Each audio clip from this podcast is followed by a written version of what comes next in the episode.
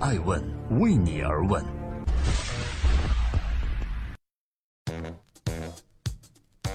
Hello，大家好，这里是正在播出的《爱问每日人物》，记录时代人物，探索创新创富。我是爱成，今天是二零一七年的十月二十五日，共同关注一家外卖公司美团再融四十亿美金，花一亿美金保护用户隐私，其他的钱咋花呢？十月十九日，美团点评宣布完成了四十亿美金的新一轮融资，投后估值是三百亿美金。此次融资由腾讯领投，另外，美团点评引入了新的战略投资方，全球最大的在线旅游服务商 Priceline。这笔融资预示着美团加大众点评集团进入了一个全新阶段，也预示着美团点评就此成为了一个庞然大物。从二零一零年美团创立至今，发生了翻天覆地的变化。无论是两年前与大众点评的合并，还是二零一七年美团发展及餐饮、旅游综合等各项业务，甚至还上线了打车、民宿业务，投资掌鱼生鲜、共享中电宝等。越来越多的人想问：美团究竟要成为一家什么样的公司？它的野心何在？四十亿美金用在哪儿？正在播出《爱问每日人物之王兴》，不想当世界冠军的学霸不是好球星。王兴是互联网圈出了名的爱读书，而且善于思考。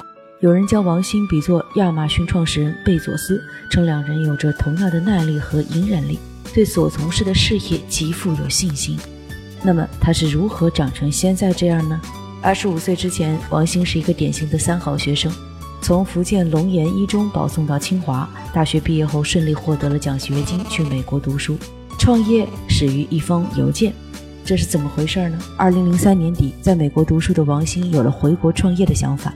他给五个要好的同学发出邮件，内容大概是：我发现了美国出现了社交网络，那个时候中国还没有 Facebook。我也看到了国内已经有人在学习模仿，我觉得这是一个巨大机会。于是，美团网在二零一零年正式在中国上线了。经历几年时间，王兴带领着美团一路过关斩将，成为了中国互联网企业中的巨头。七年时间之后的今年二零一七，王兴回到母校清华大学演讲，他曾这样描述美团的野心和未来。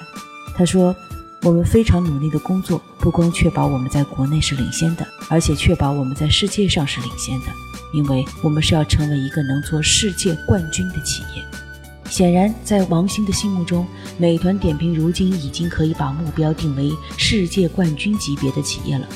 到现在为止，王兴仍旧不认为美团点评是一家竞争驱动的公司，而是一家使命驱动的公司。怎么说呢？他认为美团影响就业，影响产业合作，对几亿人吃得更好承担着责任。王兴对他的企业寄予的期望是让大家吃得更好，活得更好。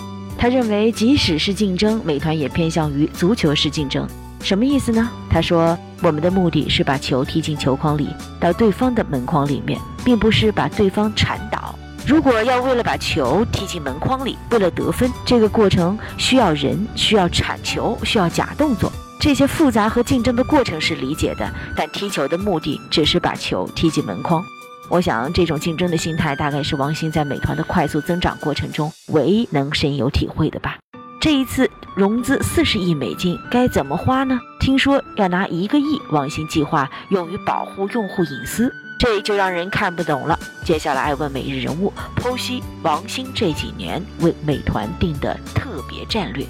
从二零一二年开始，美团不仅孵化了猫眼电影票，还慢慢的发展起餐饮、旅游、支付、打车等市场。甚至线下零售店也要投资，这对早先定位为一家外卖公司的美团来讲，外人是不可以想象的。媒体评价美团是这样说的：这家公司不停扩张，四处出击。王兴呢，并不是没有被质疑过，但在他的内心，这样的整合扩张都是有理由的。他一直相信，美团是一家心态开放、方式多样的企业，而且并不是什么事情都要我们自己做，也并不是什么事情我们都要跟别人打到底。因此，在美团点评的种种扩张中，都是有明确目的的。王兴举例，他孵化猫眼，成为中国最大的电影售票平台，他的目的就在于，他认为猫眼还要进一步往前发展，不仅仅停留在票务上，还会跟美团点评上游企业资源合作。所以，二零一六年，美团点评选择让猫眼独立，让光线传媒一家中国非常优秀的电影娱乐公司成为了猫眼的股东。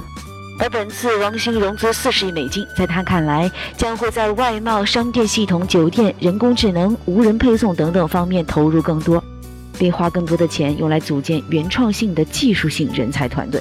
目的呢，就是为了解决美团点评的一些基础设施，为用户提供更好的品质服务。王兴对美团也有过很多新的设想，其中包含外卖用户的隐私保护、视频安全，还有外卖骑手的人身安全。对此，王兴预计到二零一八年，美团将会投入一亿元用于用户的隐私保护，还会针对食品安全建立入网经营商户的电子档案系统天网，还有餐饮业视频评价大数据系统天眼，以及特别针对外卖骑手交通安全所制作的智能耳机。如此一来，是否意味着美团离上市就更近了一步呢？爱问每日人物每天晚上九点半为你而问。四十亿融资后，很多人就问美团点评是不是该上市了呀？对此，王兴也做出了一些回应。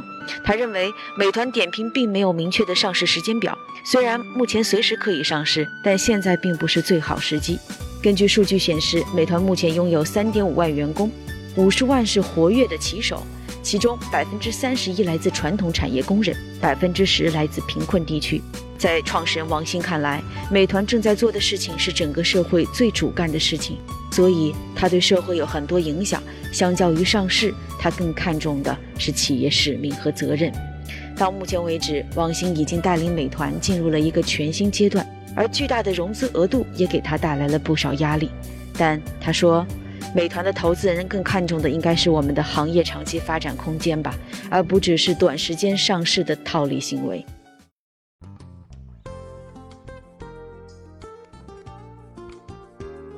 在今天爱问每日人物的最后，感谢各位的聆听和陪伴。